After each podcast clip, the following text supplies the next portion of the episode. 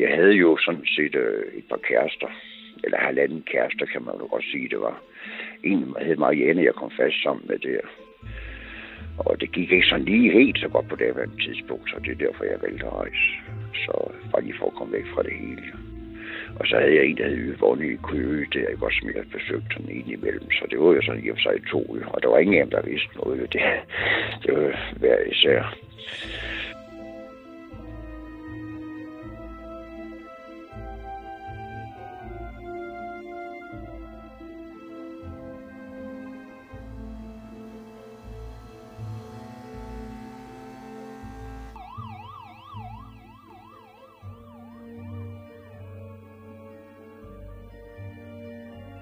Så lige pludselig, så har der sådan en øh, uniformeret mand ud på vejen, lige foran bilen, og så blev jeg nødt til at stoppe. Det var politiet på motorcykel. Der er en enkelt betjent, ja. Jeg tænkte, tak skal du have. Nu brænder lokummet på, tænkte jeg. Det her, det kan blive alvorligt.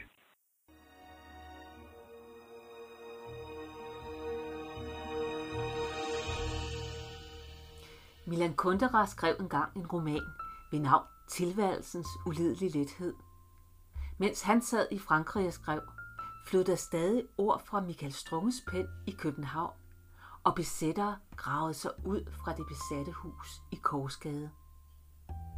Det var dengang ungdomsarbejdsløsheden kastede sin mørke skygge over landet, og en ung mand fra Solrød Strand med hud af den sarteste drøm og et hjerte, der lyste mere end næren, tog til den spanske solkyst for at slippe for at mærke sig selv.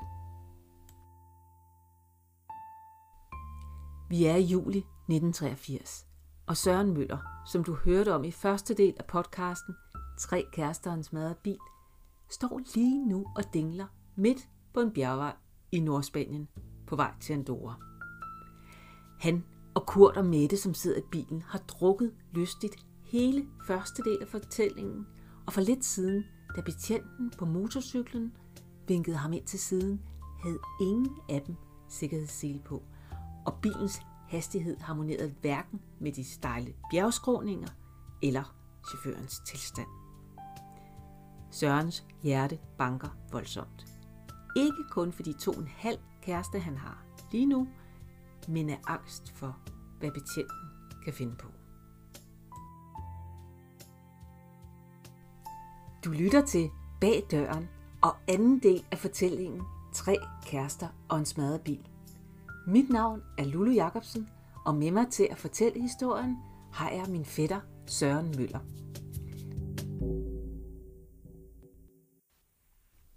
Tager du med tilbage? Godt. Så åbner vi døren til verden anno 1983. Og når vi træder ud af døren, ser vi Søren stå og ryste på den varme asfalt. Så gik han ind, han til bilen og sagde, ja, I må også stige ud. Det kunne jeg forstå på spansk, jo. At vi skulle ud af bilen.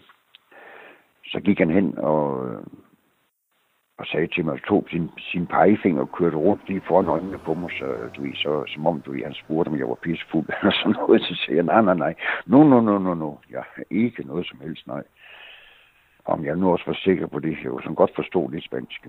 Så ja, ja, så siger jeg nu. Ikke, jeg har ikke fået noget at drikke, nej. Nå, så gik han hen og tog fat i sikkerhedsselen.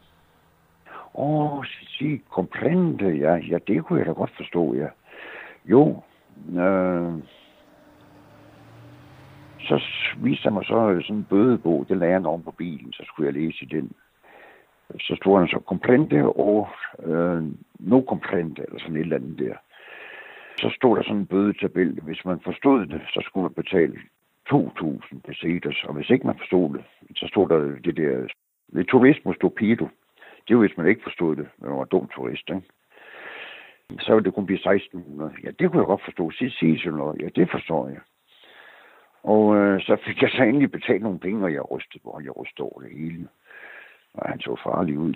Og øh, vi fik betalt og det hele der, ikke? Og så, så kørte vi stille og roligt med sikkerhedssel på der. Og øh, så skulle vi så ned, i, øh, ned ad bjerget igen, så kom vi ned til en dal, og der var frygtelig varmt. Jeg har aldrig oplevet så stærk varme før. Det var 48 grader, så vi på et termometer. Så hver gang vi åbnede en bajer eller en sodavand i bilen, så stod vi op i taget. Jo. Og frygtelig varmt. Det var ligesom at stikke hånden ud foran en, en hårdtør eller sådan noget der. Så, øh, så kom jeg så op i bjergene, så er vi nået til øh, Andorra by. Det er sådan en lille fristat op imellem Frankrig og Spanien der, hvor man kan købe alting billigt. Men øh, der, der var 30 grader varmt, og de vækker sådan en køligt jo.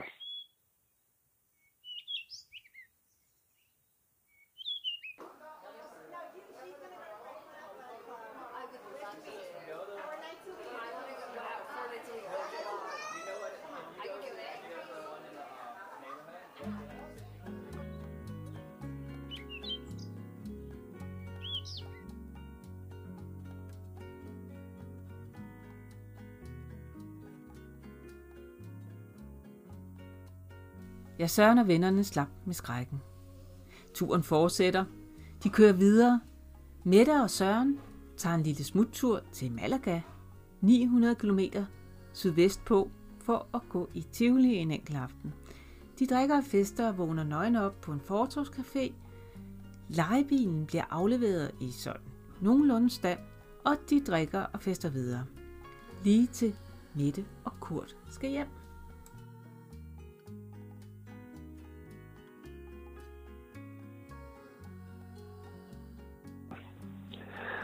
Men øh, så kom vi jo sørgeligt ved det, så skulle øh, Kurt og Mette jo hjem, jo, og jeg havde en, de havde kun 14 dage dernede, og jeg havde tre uger. Så det var jeg jo lidt ked af, så tænkte jeg, men jeg får nok en ny værelsekammerat, så går det jo nok, og jeg havde stadigvæk penge på dommen, så jeg kunne klare mig en uge der, jeg også. Men øh, jeg var begyndt at miste overblikket lidt, for jeg gik jo og drak hver dag, og så det der økonomiske overblik, det var det kniv lidt med det en gang imellem, jo. Så tog de afsted, og så gik der ikke nogle få timer der, så øh, kom der nye gæster til hotellet. Jeg måtte selvfølgelig rykke op på 20. sal. Det var det ligesom det, jeg hørte til jo. Så kom der så også øh, en ung mand op, en yngre mand, øh, lidt ældre end mig, en, en der hed Frank. Han var ellers meget flink. Øh, han var sådan lidt øh, nørd, kan man sige. Han var jo bankfuldmægtig jo.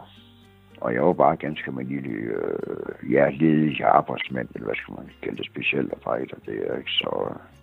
Men det betød ingenting. Vi gik det meget godt i hånd i hånd sammen der, som man siger. Det er ikke sådan...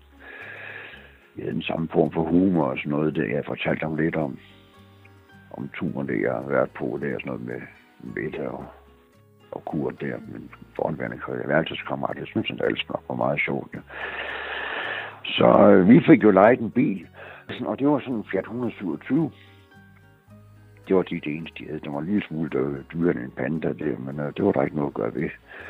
Så sagde jeg til øh, Frank, der med værtskammeraten, der den nye der, at øh, jamen altså, vi skulle have nogle øh, planer og puder med fra hotellet, så, så kan vi ordentligt på stranden, og så, så sparer vi nogle penge og alt det der, ikke?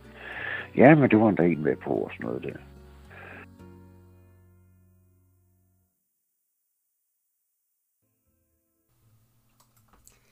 Filosofen Nietzsche havde en lidt syret idé om, at alting gentager sig. At alle vores valg i livet bør tages med en forvisning om, at tingene vil kunne tåle at blive gentaget.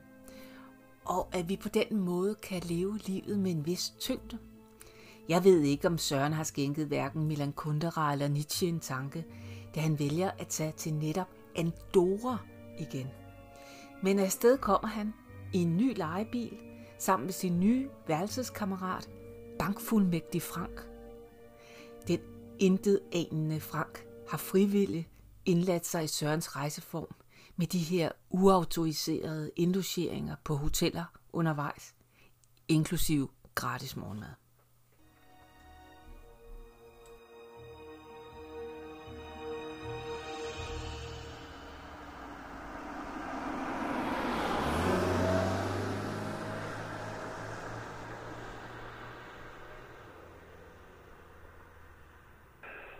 Der havde jeg godt nok fået benzin i blodet. Der. Den, kunne, den kunne trække lidt bedre, sådan 127, så altså, jeg fik jo simpelthen alt, man overhovedet kunne trække der. Ikke? Så vi skulle jo op til øh, Andorra igen. Næsten samme tur som med Mette og Kurt. Men øh, vi kørte så deroppe af, og vi kunne godt nå til Kalilja den første dag. Vi kørte tidligere om morgenen. Så vi kom derop af, jeg sagde, nu kan vi øh, sove ind på hotellet. Det har vi gjort, gjort, for vi ligger bare op på tagterrassen. Det sker der ikke noget ved. Og vi kom op til Kadilje og så videre for noget at spise og sådan noget der, og øh, tage noget øl og så, hvad det hedder, tæp og lægen og udpuddet mere på hotellet. Der sad en i portinen, og han sagde, jeg sagde bare, hej, hej Pedro. Det var jo den samme mand, som sad der i 1900, og hvad var det 82, ja, det var jeg kunne se Lulu der, vi mødte hinanden dernede, så det var den samme mand, kunne jeg, gen, kunne jeg genkende, ja. Han sagde ingenting, altså. Vi lader bare det op, ja.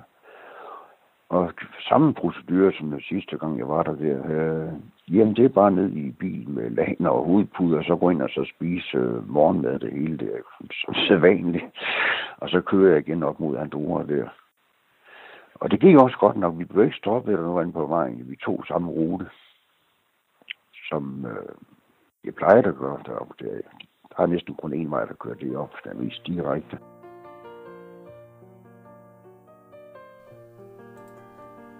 Frank og Søren lever livet, vil nogen sige. Lethed mod tyngde. I Milan Kunderas roman, som han er i gang med at skrive lige i øjeblikket, der siger hovedpersonen, at hvis vi kun har et liv at leve, så kunne vi lige så godt ikke have levet.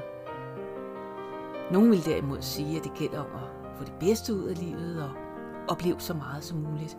Nu vel, Frank og Søren sidder nu i bilen. Og der bliver drukket og kørt stærkt.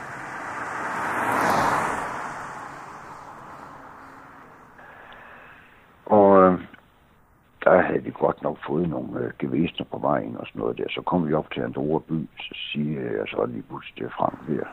Ho, for satan, men der er et værtshus. thank you så bragte jeg lige øh, højre forhjul op i kantstenen. Øh, ja, der var altså fart på det, så det gav en ordentlig brag. Det der hjul eksploderede simpelthen, ikke? Den kantsten, der var noget med 30 cm høj eller sådan noget der, så de var i hvert fald ned og bare stod ind på deres hus. Men øh, så kom de ud, og siger ja, men altså, det kan eksplodere. Glemte eksplosioner, sagde jeg så til de der, de var franskmænd, kunne jeg forstå på det hele.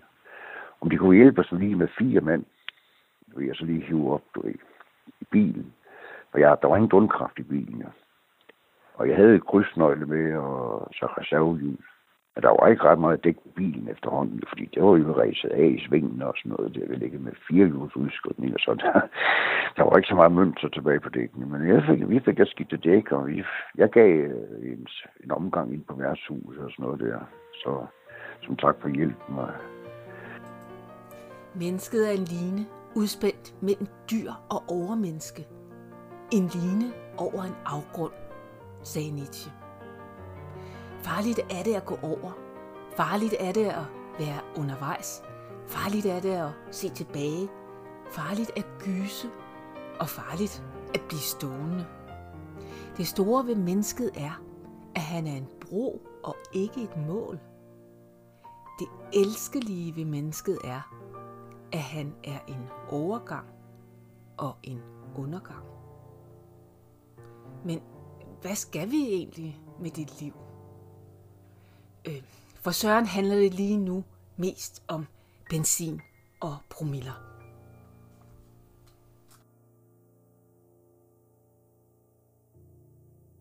Så øh, vi forlader så Andorra i farvel til franskmændene og det hele der, og øh, ellers så går det ellers sydpå der, ja. Og den får jo en over nakken, den Fiat. Der, for jeg ved ikke, hvorfor jeg kørte så stærkt, men det var benzin og så alkohol i blodet der, så gik det jo altså åbenbart stærkt, ja. Så var vi meget, meget langt i bjergene, nord for Valencia. Og vi kørte meget, meget øde. Der var ingenting. Så lige pludselig sejlede bagvognen der, så var det fandme dække, der var punkteret.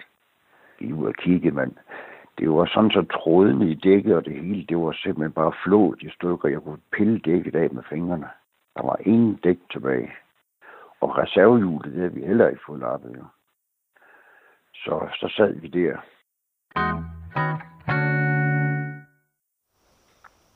Og på vejen, der har vi måtte gå ind i plantager og så videre der og plukke øh, nødder og æbler og appelsiner og hvad vi ellers skulle og majs. Majs, det med der jo meget godt, jo. Så øh, og det var der så ikke sådan sket noget videre ved. Andet, øh, jo, der var lige en gang, vi var nede i en mark. Det var majs, vi skulle have. Der stod de ude i den anden ende af marken og arbejdede med deres øh, hakkejern der. Og der var vi øh, det var den tredje del nede i marken, der var de bedste majs, ikke? så det begyndte vi at plukke, og det opdagede de lige pludselig. Så vi måtte løbe tilbage til bilen med fagnen fuld af majs, du har kastet min bilen der, ikke? Og, og selv bare afsted der, de var, de var lige før de fik fat i os det, ikke også? Men øh, vi nåede lige at slippe afsted med det hele der, ikke også? Så, men som sagt, vi holdt så op i bjergene der ved en 6 om morgenen der. Øh, som sagt, et meget øde sted, og bilen den så ud indvendigt af nødskaller, appels, øh, æbleskrog og tomme flasker, og der var et svineri i den bil, der var simpelthen miserabel og rettet, når man øh, kørte sådan lige ud i den der. Ikke? Også det sådan, øh, vibreret frem og tilbage. Den kunne næsten ikke styre længere, den der gamle Fiat der. Ja. Eller gammel var den jo ikke. Den havde ikke kørt mere end 30.000 eller sådan noget, men den var bare færdig. Dæk var der ikke noget af, og benzin, det knæv også gevaldigt og sådan noget der, ikke? Så sagde Frank, hvad har du tænkt at gøre nu? Jamen, øh, jeg går lige en tur, og det plejer at hjælpe på det, så plejer jeg at komme i tanke om et eller andet. Jo. Og det var meget, meget uhyggeligt, og jeg var begyndt at få alvorlig fuldsyre og sådan noget. Der, der var jeg så ved at være sådan pænt alkoholiker på det her tidspunkt. Ja, der var jeg skulle være afhængig af alkohol på den tur. Jo.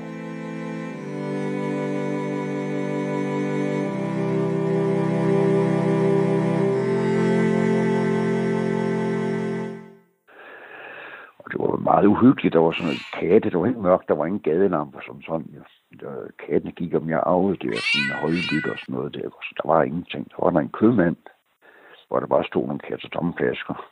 Og vi kunne ikke få vand. Der var ingen vand nogen steder. Vi ikke få vand i over døgnet. Vi turde ikke at drikke vand nogen steder, ja. Så det var der noget skrækkeligt. Så, så hørte jeg lige pludselig stadig det fjerne op mod bjergene, at der var kommet tog. Det sagde, dut, dut, Jeg tænkte, så der er sgu et tog, der kører der. Det kan være, vi kan komme med det. Og vi har nogle penge tilbage. Dem havde Frank så i forvaring, jo. De der penge der, så ikke gik rundt den af, jo. Og øh, så sagde jeg så til Frank, du, han lå sådan en år på sædet. Han var dybt deprimeret, den mand, jo. Uh, men han troede aldrig, at han kom hjem igen. Hvordan skal vi komme hjem? Hvordan skal vi komme hjem? Tag den roligt, Frank. Det plejer jo at løse dem så alle sammen, Jo. Jeg prøvede det der at være næsten, ikke? Nå, men øh, så tog vi så vores kufferter eller vores tasker, hvor det jo nærmest vi på tasker men også nogle egen dele der. Øh, kamera og sådan noget forskelligt der. Og så skulle vi øh, gå på vejen, så opdagede jeg lige pludselig, at jeg ingen sko havde på. Så tænkte jeg, gå ved, om de ligger i bilen. Hvor fanden har jeg nu gjort de sko? Så kommer jeg i tanke om, at vi har siddet på et værtshus, og så har jeg haft dem varmt om fødderne, så jeg tager skoene af, men jeg kunne hjælpe mig at tage dem på igen. Ja.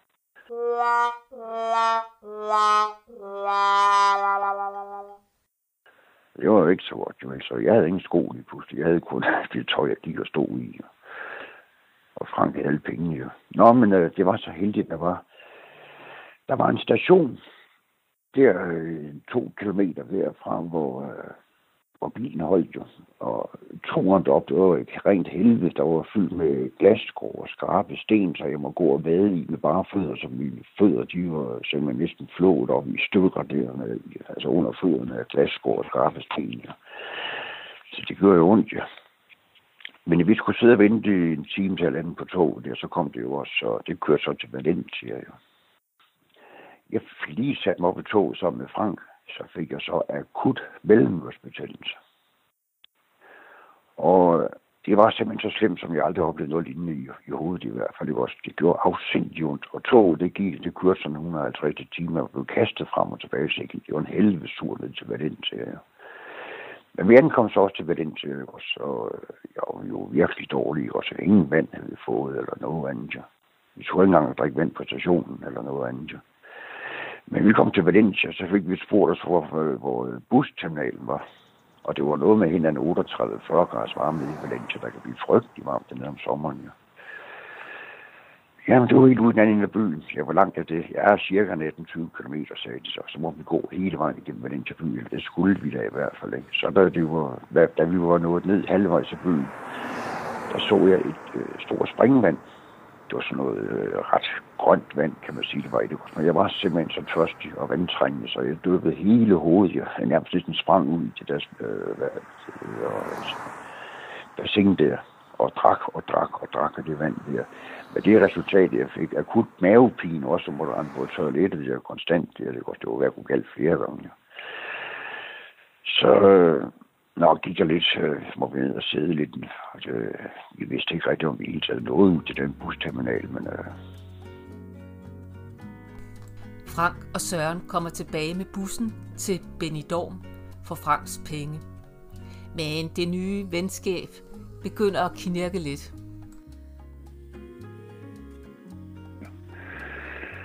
Han begyndte at brokse ham, øh, øh, Frank, ikke også, øh, Øh, ligesom jeg skulle have skyld for, øh, at vi ikke har nogen penge og sådan noget. De, jamen altså, vi har været lige gode om det, siger du kunne bare have sagt nej, jo.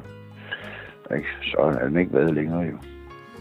Men jeg vil godt indrømme, sagde jeg til ham, at det var lidt uoverskueligt, det vi har, det har lukket ham til jo. Det var, det var temmelig uoverskueligt. Det var ikke rigtig planlagt på nogen måde. Jo. Det var bare sådan vildt rigtig ud i det blå. Jo. Så øh, han blev ved med at brokke sig. så øh, gad jeg altså ikke at høre på det. Jeg havde ingen penge overhovedet. Så øh, tænkte jeg, hvad gør jeg nu? Jeg gider ikke at være på hotel. Jeg gider ikke at være på det brokkeri hele aften og natten og sådan noget det næste nat. Så øh, gik jeg op på hotellet. Der var en heldigvis ikke hjemme, så pakkede jeg min kuffert. Og øh, så tog jeg simpelthen bare kufferten, og så gik jeg ned ad strandpromenaden. Og jeg havde stadigvæk mellemørsbetændelser. De der hovedpigspiller, de var bare at slå dem op. Dem havde jeg jo ikke, som ikke rigtig flere penge til, eller noget andet. Jo. Så jeg vidste ikke, hvad det var, jeg skulle gøre. Jo. Søren går op på rejsebyråets kontor og fortæller, at han er blevet smidt ud af sit værelse og har brug for nogle penge til medicin. De giver ham et udlæg.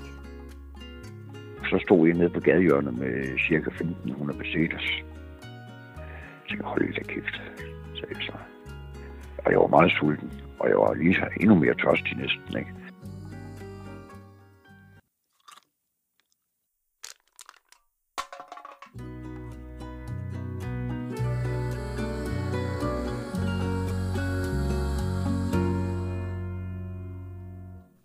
og næste nat lægger han sig ned på stranden for at sove. Men da han vågner næste morgen, ligger hans ting spredt ud over stranden, og han kan ikke finde sit pas. Så øh, han må op på kontoret igen. Så måtte jeg op på spiskontoret, jo. Der var klokken en eller anden stykker om morgenen, da jeg mødte op der. Jeg havde åbent. Og sagde som mig, nu er jeg blevet rullet på stranden, og nu har jeg ikke noget pas. Jeg havde jo sagt til dem, at jeg ikke kunne bo på det værelse sammen ham, fordi, ham Frank, jo, fordi han gik og skabte sig hele tiden. Så det var de jo godt klar over, ja. Så ja, men øh, nu må du prøve at tage med ud i lufthavnen, så må vi jo så se, om vi kan få dig med hjem. Ja. Trods det manglende pas, så kommer Søren ombord på flyveren. Og her er der bare én ting, han har i hovedet. Jeg kom der i hvert fald med os op og flyve der, og så landede i Kastrup heldigvis. Tænker, nu skal jeg hjem til Mette og have noget kærlig omsorg og pleje og sådan noget der. Når en gang jeg kommer hjem til Solrødstrand lige for Hvilmandags tid, det, det var det, jeg havde i tankerne jo, ikke? Og Kurt skulle jeg også besøge. Han boede inde på Nørrebro. Vi boede begge to. Uh, Kurt boede i Nordvestkvarteret, og Mette boede på Nørrebro inde i København. Men jeg tager som en kuffert. Jeg havde fundet mad i flyveren, og rigtig dansk mad i øvrigt, ja. Og vand. Der var, der var ikke rigtig råd til andet. Jeg havde ingen penge. Det havde jeg brugt. Så øh, jeg kommer så øh, til Kastrup, som sagt, og kommer ud og går ud af vejene der hen til min øh, bil. Så min udstødning fandme blevet knækket af. Øh, der er simpelthen øh, jeg er blevet lavet herværk på bilen, vinduesvisker på brækken af, og sidespejl og ridset og skrammet over det hele der. Ikke? Jeg ved ikke hvorfor. Altså, det var jo ikke nogen, det var bare en ganske almindelig bil. En gammel Fiat, jo.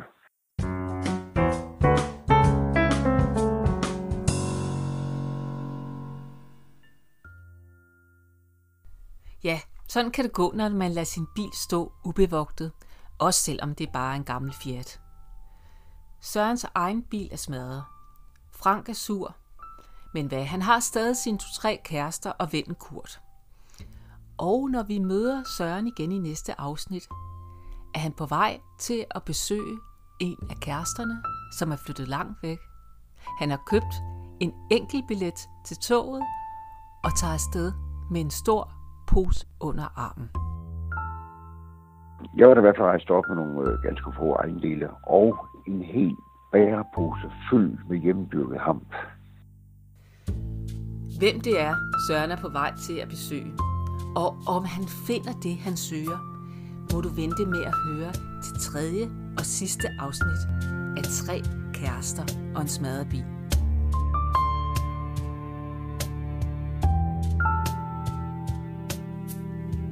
Mit navn er Lulu Jacobsen, og jeg har samlet ord og lyde sammen til denne historie, som er delvist fortalt af Søren Møller og med jingle af Nikolaj Valentin. Vi lyttes ved.